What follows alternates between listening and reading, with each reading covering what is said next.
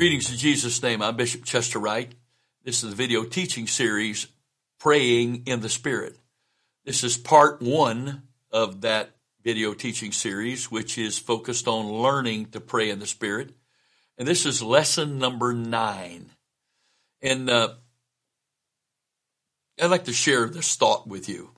The true apostolic ministry of praying in the Spirit is the flow of the Spirit through us in tongues. You said you've already said that before. I know. And it won't be the last time I say it in this video series. And I'm going to use again, just before I get into the, the details of this lesson, again, John 7, 37 through 39. And the last day, that great day of the feast, Jesus stood and cried, saying, If any man thirst, let him come unto me and drink. He that believeth on me, as the scripture hath said, out of his belly shall flow rivers of living water. Then John added uh, in the Holy Ghost, but this spake he of the Spirit, which they that believe on him should receive. For the Holy Ghost was not yet given, because Jesus was not yet glorified. Now, in this video, we're uh, just going to be a little. This lesson is going to be just a little bit different than the ones that have preceded it, uh, and you'll find out a little bit why. Uh, but l- let me let me make some statements to you that are very critical. These lessons are based on the assumption that the one who is praying in the Spirit has had a personal breakthrough in the Holy Ghost to the point that their praying in tongues has significantly progressed beyond the repetition of a few sounds and syllables.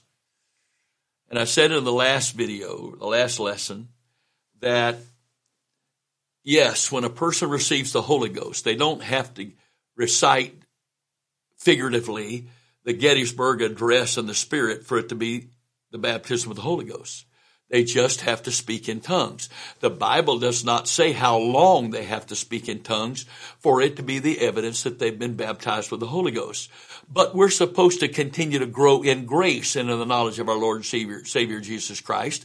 And we're supposed to continue to give ourselves to the Lord in prayer and in submission to his will and in also yieldedness of our heart, soul, minds, and spirits uh, to him along with our bodies uh, so that we, he can use us. If you still are basically, when you do occasionally speak in tongues, if you do go through and say those same sounds and words that you've basically been saying ever since you first got the Holy Ghost, then these lessons are not really going to benefit you until you pray and get the liberty of the Holy Ghost that is necessary for you to have to be able to pray in the Spirit. Usually, as a, an individual moves from one flow of the Spirit in tongues to another, the actual tongue that the Holy Ghost is speaking through them will change to a different one. Therefore, these lessons presuppose that the one praying has the liberty in the Spirit of God to be able to pray in tongues as needed. Now, that is so important. My mother was attending United Pentecostal Church when I was born. I received the Holy Ghost at age 12. And so I am now 74. So I've had the Holy Ghost over 62 years.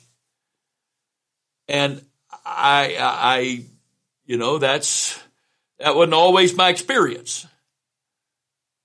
And so I'm saying to you, this breakthrough is vitally important both for the individual and for these lessons to have any real relevance in the life of the, of the individual. For these things to make a difference to you, you've got to be able to break through until you speak in tongues freely. This breakthrough is vitally important for both the individual and for these lessons to have any real relevance in the individual's life. The individual who is still speaking the same basic sounds and syllables of their initial baptism with the Spirit has far more issues than whether or not they can pray regularly and effectively. And I don't mean to be offensive here at all, and I'm not questioning your faith and love for God. I'm not, listen to, I'm not sitting here judging you. I'm actually giving you good news. The good news is you have plateaued But you don't have to stay plateaued. I've told the story many times. It wasn't original with me. I don't even remember where I first heard it.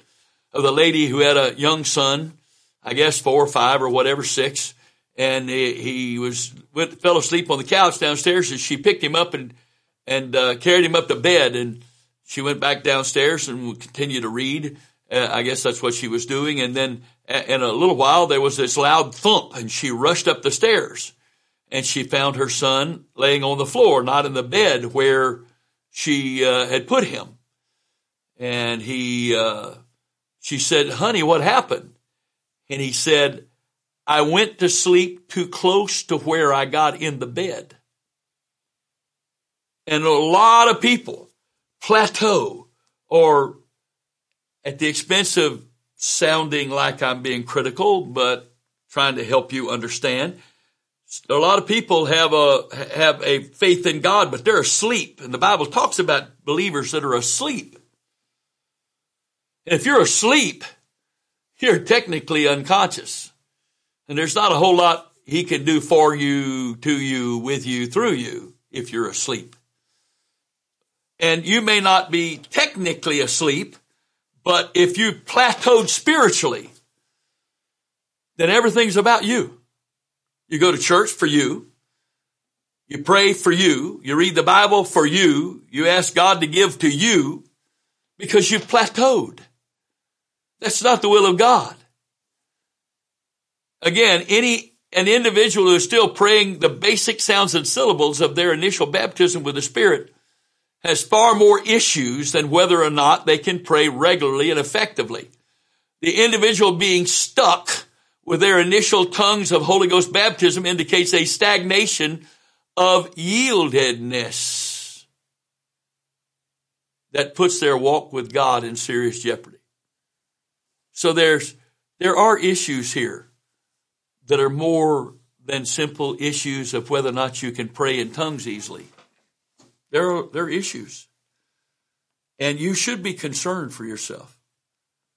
And if you're around people that speak in tongues freely, I know for a fact, I can guarantee you that you've been uncomfortable with the fact that you don't pray in tongues easily and that you're reluctant to pray in tongues around other people because if you've prayed with people very much and they've heard you pray in tongues, you know they're going to know that you say those same sounds and words all the time. What does that do? That makes you very uncomfortable praying with others, especially others that have a liberty in the spirit. And they're not judging you, they're just praying in the spirit. But you're judging yourself. And yet what we do, what we, we, you know, humanity goes, but I do all these things and so I'm okay. I do all this. I go to church regularly. I pay my tithes. I live separated. I obey the pastor. So I'm okay. But are you growing in grace and the knowledge of the Lord and Savior Jesus Christ? Are you growing in the Spirit at all?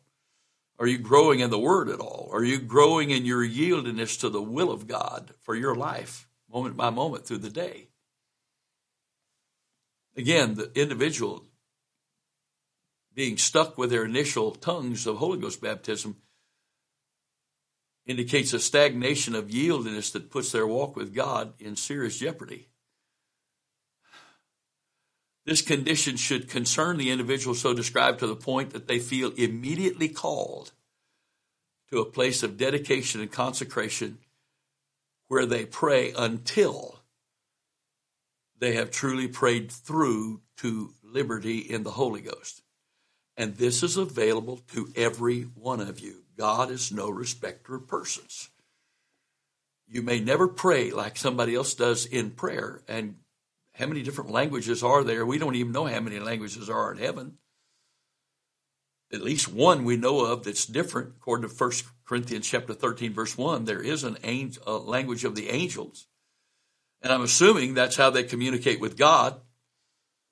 And I'm sure that God, God's communication with his angels before they were men was not limited to whatever languages men were going to eventually use, especially since man only had one language until, until the Tower of Babel. There's no indication that men ever spoke but one language, and the assumption would be that whatever language man spoke until the Tower of Babel uh, took place and their language was scattered, they were scattered by their languages being changed, that it must have been the same language of God and the angels. Must have been. And at the Tower of Babel, the Lord confounded the languages because they were not obeying Him they were not going forth to replenish and multiply the earth. They were staying in one place. They built a tower to protect themselves against the future judgment of God, as if that was even possible. So he confounded their language because he said they both they they they, they have the same language and they their speech is the same.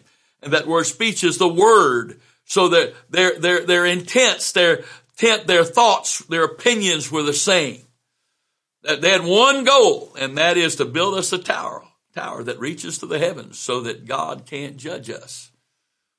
Now, I don't know how many people there were at that point, but I, I don't know how big the tower would have to be so that all the people that were at, alive at that point thought they could have gotten to a tower high enough that God couldn't flood the world again. These were all people that were the immediate generations after the flood. They knew the flood happened. So God, in His desire to uh, to judge them but not destroy them, simply confounded their languages. But my friend, if you have one language that you've only ever prayed in, and you've got a certain number of sounds that you say, I'm not saying that's not the Holy Ghost. I'm just simply saying you have not matured in your yieldedness to God where the, he can give you the breakthrough necessary where you can have the liberty to do that. This condition often indicates that a person is not yielding to God in other areas of their life, not just their tongue, even to the point that much more thorough and complete repentance is necessary. Oftentimes, this condition indicates that a believer has offenses that are unresolved and or they are dealing with significant shame concerning their past that they have not yet allowed the Father to deliver them and heal them of. So if I have grudges I'm holding on to toward others, or I've got shame toward myself, both of those things will limit my ability to have a flow of the Spirit in my life in prayer and praise in tongues. And that's part of the reason I would be stuck at those original languages.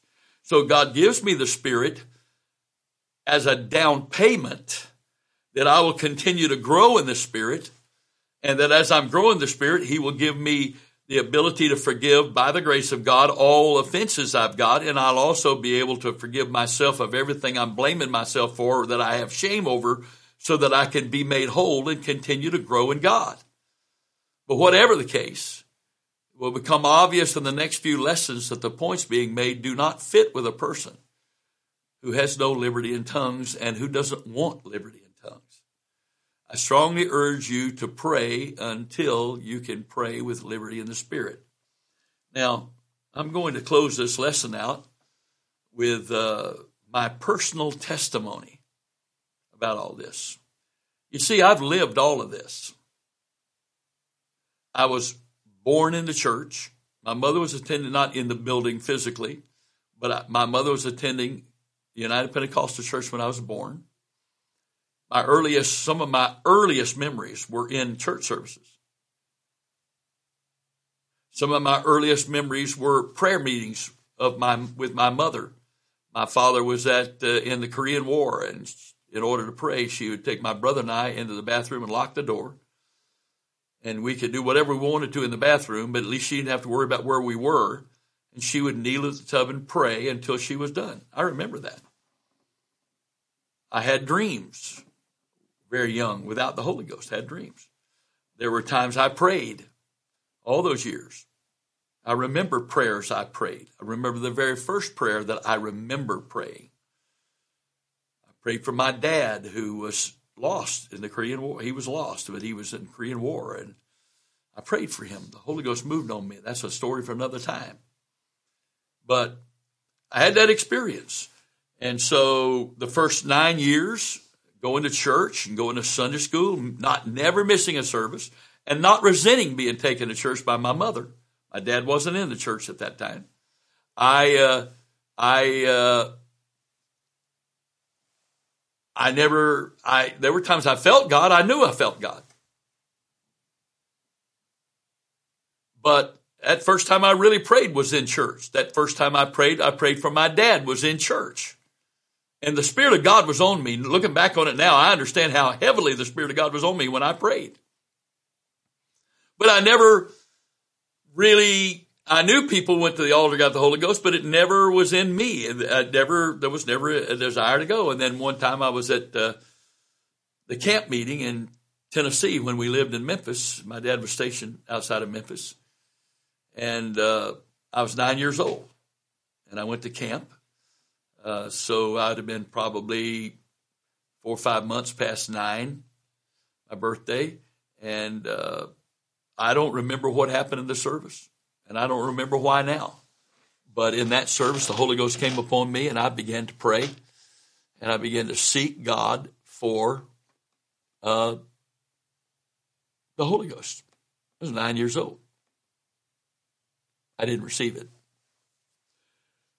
And having been raised in the church and having been conditioned by what I saw as the norm, I then felt obligated. This is the truth. I felt obligated anytime there was an altar call uh, to go forward and seek for the Holy Ghost, tarry for the Holy Ghost, seek for the Holy Ghost. I went to receive the Holy Ghost, but never got the Holy Ghost. Was never I never received it. I went because I was supposed to. There were times I was afraid the fear of God caused me to go to the altar because I was afraid that if I didn't go, that God will take that as meaning I didn't want the Holy Ghost someday. and so therefore he wouldn't give it to me. And so I kept going and I went to the altar all the way up through the rest of my ninth year and all through my tenth year and all through my 11th year. Every service, wherever we were stationed, whatever church we went to, Whenever there was an altar call, I went to the altar. And sometimes the Spirit of the Lord would move on me and I would weep and uh, I would, I would feel God on me, but I didn't know what to do with it. Uh, sometimes I got really, really close with the hallelujah, hallelujah, hallelujahs, uh, but I didn't receive the Holy Ghost. And, uh, and, uh, it was a, you know, and other times I would go and I'd put in the time just to say to God and everybody else, I'm still interested. Uh, I'm still interested. You say 11, 10, 11 year old thinks like that? Uh, yes, I did. Yes, I did. I wanted to make sure that God and everybody else knew I still wanted the Holy Ghost. But I never had any, I never went to the altar with any real expectation. And so, uh, it was this Sunday after my 12th birthday. There was an evangelist who was uh, preaching in our church at that time in Jacksonville, Florida, and uh, I had been going to the. I'd, it was, was this was the end of the second week of that revival, and I think it was the last night of the revival, and I'd been going to the altar every night and didn't get the Holy Ghost, and so there was a Sunday night after my twelfth birthday and uh, I went to the altar, and there was a young man traveling with the evangelist to help uh, sing and to work at the altar. His name was Chuck Carr, and uh, I went to the altar that night, and uh, he and a uh, teenage girl in our church named we called her Billy. She was like five or six, seven years older than me. Uh, the two of them were praying with me and I got down and I had my head bowed and I was praying like I normally did. And, and then I, I was done and I started to get up and I don't know if they discussed this in advance. I don't know to this day. But simultaneously, one grabbed one arm, upper arm and the other grabbed the upper arm, um, upper arm and pulled me back to the altar and said, not tonight, Chester. You're not getting up tonight till you receive the Holy Ghost. And for the first time in my life, I went from believing that I would receive the Holy Ghost someday to believing that I was going to receive the Holy Ghost tonight because for some reason I believe they meant it. they meant it a, on several levels. They meant it, they weren't letting me up, but they also meant it that they believed I was going to get the Holy Ghost that night. And I don't know why that impacted me like it did, but it did. And I, uh, I remember thinking to myself, well, if they believe I'm going to get the Holy Ghost tonight, I guess I am. And uh, I prayed, and of course, and you know, I had to go through all the cultural deal that I had been I had been taught by example over the years. The the the you know, thank you Jesus, thank you Jesus, thank you Jesus, thank you Jesus, till I get to the hallelujah, hallelujah, hallelujah, hallelujah, until my tongue is not exactly under control with the hallelujah, hallelujah, you know, and then and then all of a sudden uh, I, I, got the stammering lips, and and and my tongue is still not saying anything, and then all of a sudden, I, I don't know if I consciously or subconsciously did this. Nobody explained this to me. I try to explain this to people now. Uh, I don't know what I was expecting. I don't know what it was I expected to be like, but all of a sudden, I mean, I began to speak in tongues like 90 miles an hour. And it was just flowing out of me. And it wasn't just a couple of sounds. It was a bunch of different sounds. It just flowed, flowed, flowed. And it just kept going and kept going and kept going. And I remember thinking, well, now that it started, when, how is it going to stop? Because I knew in, from my perspective, I didn't start this. What I did was yield and I gave my voice to it, but the empowerment of the Holy Ghost was such that it was flowing and I, I never questioned I got the Holy Ghost. I knew I got the Holy Ghost and it was flowing and flowing and flowing. And this went for a while. I don't remember how long it was, but finally, just all of a sudden, I don't know what I did or what happened, but I just stopped. Just kind of came to myself and realized that I was had really kind of been someplace else in the spirit, and uh, of course uh, there was a lot of people gathered around, uh, rejoicing in the Lord, and they baptized me that night. I wish I could tell you that that was the beginning of something amazing between the Lord and I and the Spirit, but it was not. Because that cultural expectation going through the thank you, Jesuses, and the hallelujahs, and finally the stammering lips, and then finally breaking through in tongues, and then not knowing when or how they would stop was so unsettling to me that for the next 10 years of my life, from 12 to 22, I did not speak in tongues very often. In fact, I would say that I never spoke in tongues more than twice in one year. And as I entered into my teenage years, and there were times that, you know, I struggled with stuff internally. I was the good boy outside, but, you know, I had hormones and problems and uh, questions and whatever. And I'd feel so guilty about these thoughts and these wonderings that I would sometimes be really concerned that I wasn't saved. And in order to make sure I was still saved, then I would buckle down and I would pray and go through this process. Sometimes it took an hour, sometimes it took two hours or more. I'd finally work my way through this process till I could speak in tongues again. And then it was going again, and I didn't know how and when it would stop. I never did understand how and when it would stop. But after that was over with, whew, I'm still saved, still got the Holy Ghost. Now, to say that this is not how the Lord has taught all this is an understatement. But it was practiced like this by a lot of Pentecostals that I went to church with. And it's still practiced like this by Pentecostals today, either consciously or subconsciously, or sometimes one or the other.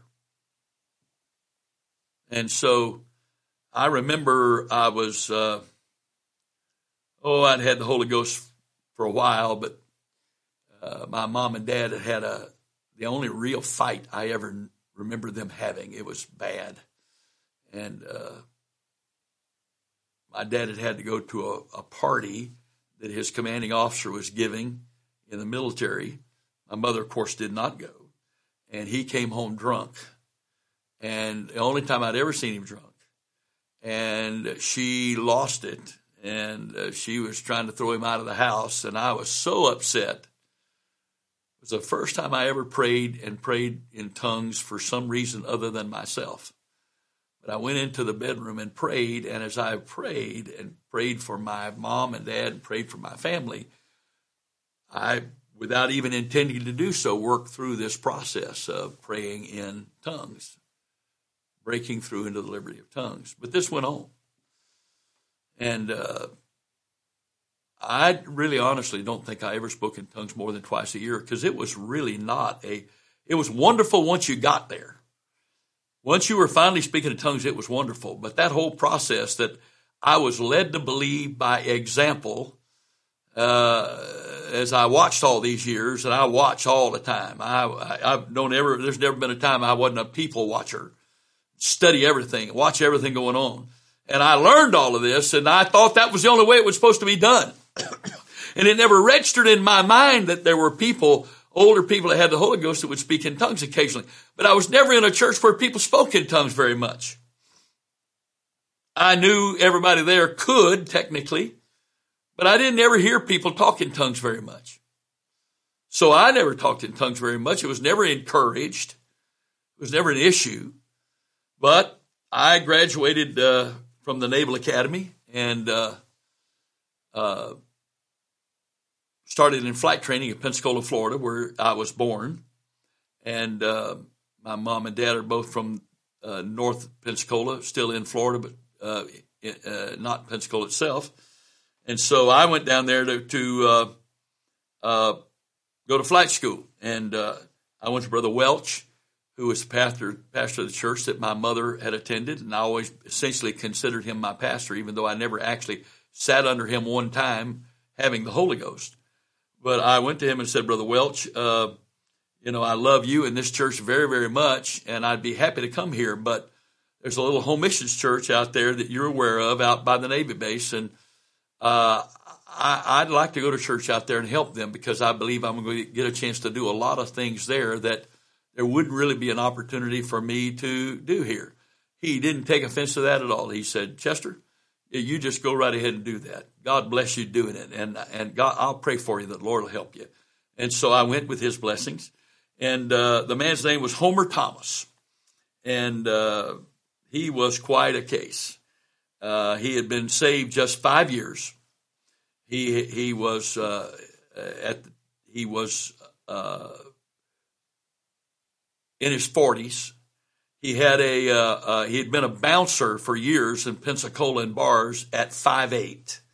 He wasn't a big man, height wise or muscle wise, but he was fearless.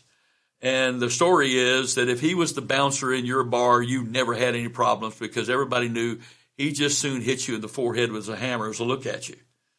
He was a tough, rough man, but he got the Holy Ghost and God really did a work in this man's life. But as the old saying goes, he lived as hard for God as he had for the devil. And so he was so focused and so driven that uh, he was allowed by his pastor to go start a home missions work out now near the Navy base. He didn't go to Brother Welch's. There was another church in Pensacola area that he was saved in. And so I'm going to this church. He had, he was a great guy, very, very, he had tremendous worldly wisdom. Uh, but he only had an eighth grade education. But he loved me. And he, uh, he, uh, he drew me right in. And when I, when I told him I wanted to come, he immediately put me in the pulpit and started leading services. I'd never done that before. And, uh, needless to say, uh, this was a very demonstrative church. They did a lot of shouting, dancing, and and uh, and rolling in the floor. They did all of that, and I'd never done any of that. I had seen it, of course, but I had never gone that far because I'm a very reserved person, and people don't think that. And you listening to me with the Holy Ghost flowing, you think this is me. This is not me. This is not me at all. I am very much of an introvert and a, uh, a reserved person, and uh, I you know, so I, I watched all that. I never condemned all, any of it, but never wanted to do any of it. So the first thing that kind of happened in my life was, uh, Well, the first thing that happened was in all the, I'd been a part of seven United Pentecostal churches growing up in every part of the country.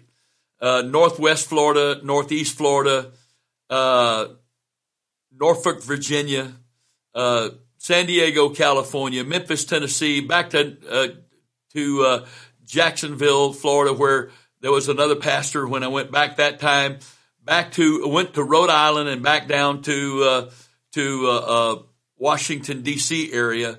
My last couple of years at home, and not one of these great men of God had ever preached that you should speak in tongues every day. But this man that had only been saved five years, this man who had um, had never had any formal training, but was on fire for God, said he was a he was a mailman at that time. He said, "I never leave the house every morning until after I have prayed and prayed in tongues." I remember the first time I heard that, thinking to myself, "If I do that, I'll have to get up. I got to be at work at seven to go to ground school. I, I, will have to get up at three o'clock in the morning to have enough time to work, to go through all this stuff I've got to go through to pray in tongues. Now, he wasn't like that. He prayed in tongues really easy. He prayed in tongues a lot. I'd never really been around anybody like that.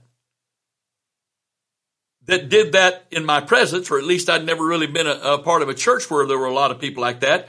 There would be occasionally a, a, few people that would do that, and everybody considered them the most spiritual ones of the church, but nobody was trying to be like them. Because most of those, those weren't the pastor.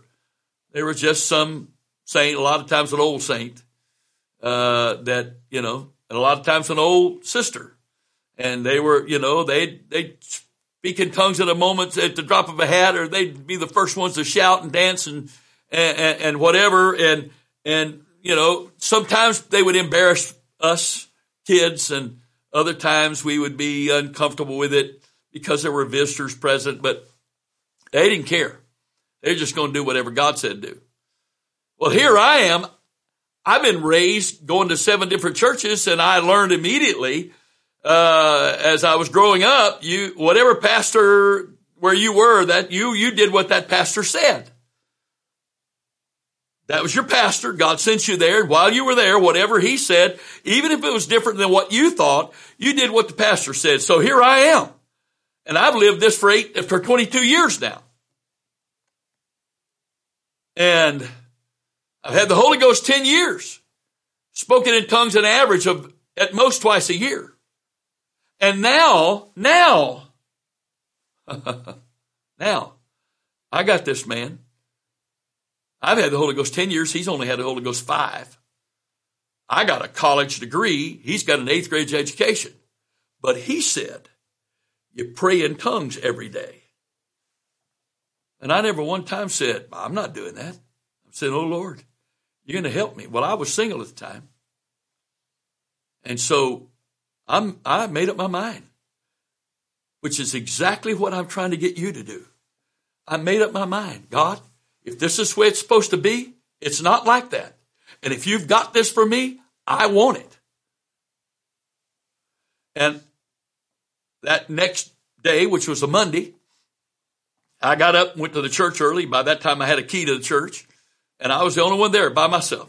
I went to the church early, and I prayed for two or three hours before I had to leave to go to to get to get to class.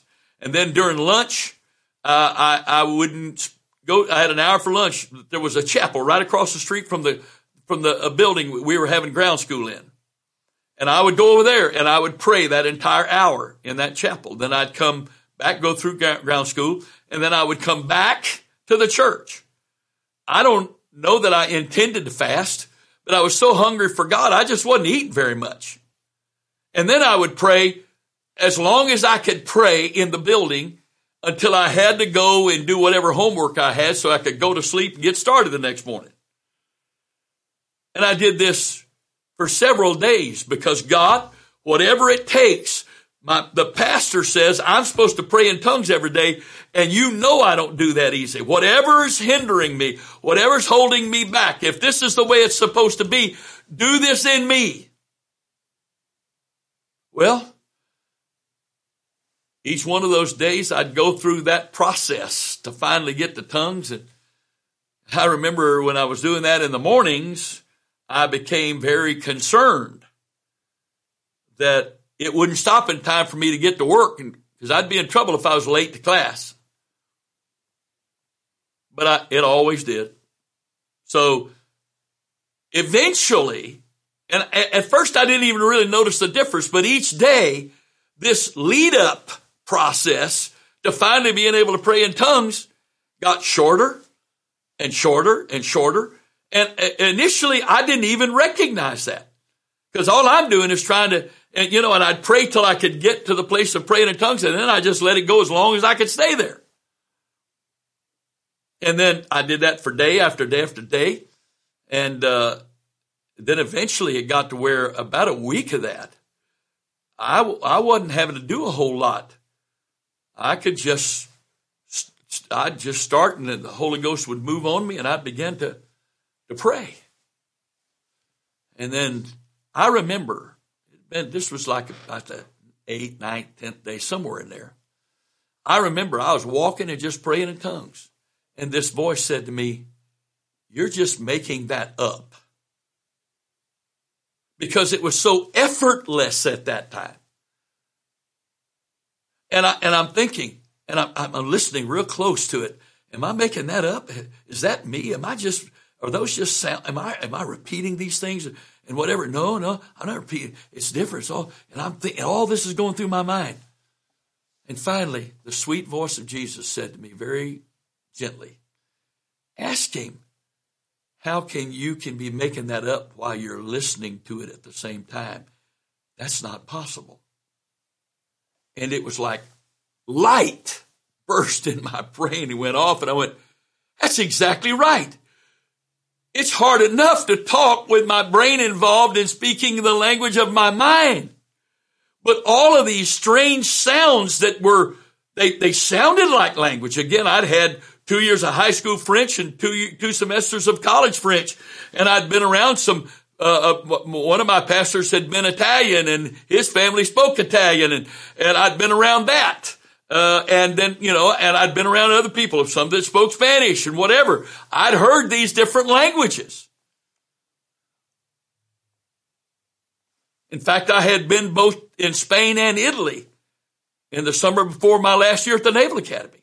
So I, I, I knew these were languages. I didn't know what the language was, but I knew it was a language. But I'm thinking, how can I be saying that? How can I be listening passively with my mind while all that's flowing out of me? And from that day to this, I have never questioned where what's coming out of my mouth in tongues comes from because it's not humanly possible for the mind to make up stuff that is obviously a language if you're listening. If someone knew that language that was present, they would understand it. And so that just took me into a whole total difference of confidence. And the, for another week or so, I uh, I went to the church every day and uh, the same pattern. And I just walk in the building and in a few moments I'm speaking in tongues and I pray in tongues the whole time I was there until I had to leave and I did that. And it got to where it was really easy for me to do that. And according to James chapter 1 and chapter 3, by the Lord bridling my tongue, he then be, began to be able to bridle my body. And so it's my night to leave service. This was a little while later. I was married, I believe, by then. Maybe not. Maybe it was just before I got married, but it was well after this breakthrough of tongues came. And uh, I was in a little room off the platform praying by myself, getting prepared to lead the service that night. And I'm standing there praying, and this sweet, still, small voice in me said, Jump. Before I knew what I was, my first thought was, Who me? But before I knew what I was doing, I was bouncing up and down like I was on a pogo stick, except this time it felt like I had, my, my, I didn't have any shoes on And every time my feet would touch the ground, it was like I was landing in a puddle of water with a shorted out electric cord running through it because there was such a shock of the power of God every time my feet hit the ground. And, and, and, and that went on a little while and then I got angry. I didn't get angry at God. I get angry. I get angry at myself. I, I, I remember thinking while I still was speaking in tongues and bouncing up and down. I remember the Lord saying, or, or I remember saying to myself, uh, you mean I have cheated myself out of this all these years? What I thought was being reserved was just pride. Just pride. Well, nobody was in the room with me. So I went out to lead the, the service that night, 22 years old. And I'm in the pulpit, and the Holy Ghost begins to move. And the one thing I never could see myself doing is what we call shouting, where it looks like you just kind of blow up. Arms and legs going every which way, you just all over the place. I couldn't see myself doing that. But that I'm leading a service, I'm worshiping God, and that still sweet small voice that just had spoken to me in the privacy of that room to jump said to me, shout. And again, my first response was, who, me? And when I came to myself, I realized way back in the back of my mind, I was aware of the fact that when I cut loose, they'd never seen me do anything like that. That whole church froze for a moment. And it got quiet for just a moment, but it was a pronounced moment. And when they realized the miracle they were seeing, the place lost it. And that was the end of that service we, we had such a Holy Ghost downpour and outpour that it was amazing. And again, I'm struggling with, you mean I've deprived myself of this all my life? Because the yieldness of tongues led to a yieldness in other ways in my life that I had never experienced before. And I always thought it just, it, though that's not my personality. We were building a new building and uh, it's my first opportunity to be involved in any kind of construction. Learned a lot, and we had moved in the new building. And this was some months later, and I'm up leading service again. And this church was much larger, and uh, you had a built-in altar across it, and then you had to go down whatever. And then there was a uh, there were two long aisles uh, in the middle. There were three sections, two long aisles, two side aisles, and then whatever. And I'm standing there lead worship and this had never happened before, but that I recognized that same, same sweet small voice said, run. And the first thing my response was, who me? When I came to myself, I was halfway down that first aisle going as fast as I could go. I was going so fast I couldn't stop. I went right through that back doors, out in the parking lot, ran around the cars, came back in, ran up the other aisle, across the platform, back down and did that lap two or three times at least. And every time my feet touched the ground, it was like I was barefooted and my foot was landing in a puddle of water. And I, like I was feeling a shorted out electric wire. Now, my experience in demonstrative worship over the years hasn't had those same initial experiences, but it's been powerful. There's always been the same manifestation in that but it's been powerful. The place that I've grown was I grew in my liberty in praying in tongues. Now, one last thing before I conclude this testimony and therefore this lesson. My dad, who at the time was not saved, was stationed in the area. And uh, this had been about he was very busy. I was very busy. I'd gone, it was a couple of weeks after I'd finally found this liberty in tongues. I say I found it. I finally, the Holy Ghost finally broke through past my flesh and my stubbornness and my own will that I was allowing to keep me restrained and believing it was okay. And I, uh, I went by to see my dad and I knocked on the door of the house and, uh, he came to the door and, uh, normally he just opened the door and say, come on in, son. But he didn't. He stepped up in the doorway and looked at me. And he said, Chet. Only he and my mom called me that by my choice. Uh, Chet, what's happened to you? And I'm blown away. This is my dad. He's not even saved, right? Uh, I don't, I, what, what's he talking about? I said, I don't, I don't know what you're talking about. He said, what's happened to you? I, don't know, dad. He said, something's happened to you. I, oh, I can't think of anything. I, I don't know what he's talking about. He said, there's a glow on your face I have never seen before. Now, my dad always supported us going to church. Sometimes he'd go with us, but he knew that if he got the Holy Ghost, he'd been baptized before I got, I was born, but he never allowed the Lord give him the Holy Ghost because he knew once he got the Holy Ghost, he'd have to preach. That's exactly what happened. He got the Holy Ghost 10 years after the church started here in the service here, 31st of December, 1979. But here's my dad that doesn't have the Holy Ghost believes the Bible, loves the Bible, just not willing to get out of the Navy yet. He, he's standing there saying to me, what's happened to you? I don't know. You've got this glow on your face I have never seen before. What's changed? What's different? He said. And I said, and then it just hit me. I said, well, I don't know, Dad, but know, I've had the Holy Ghost a long time, but I never spoke in tongues very much. But the last month or so, uh, the pastor said I needed to speak in tongues every day. So I started going to church and praying until I could speak in tongues really easily. And I speak in tongues a lot now. And he paused and looked at me and said, Well, I don't know if that's it, but whatever it is, don't stop because I've never seen you like this before. Now realize this video's been a little longer than the ones in this series. But I've told you this story to let you know that I didn't get all this stuff out of some guy's book. I got all, all this out of the book as the Lord Jesus Christ taught me and showed me what he was doing in my life as he would give me an experience and then take me back to the book to show it to me in the, in the Bible.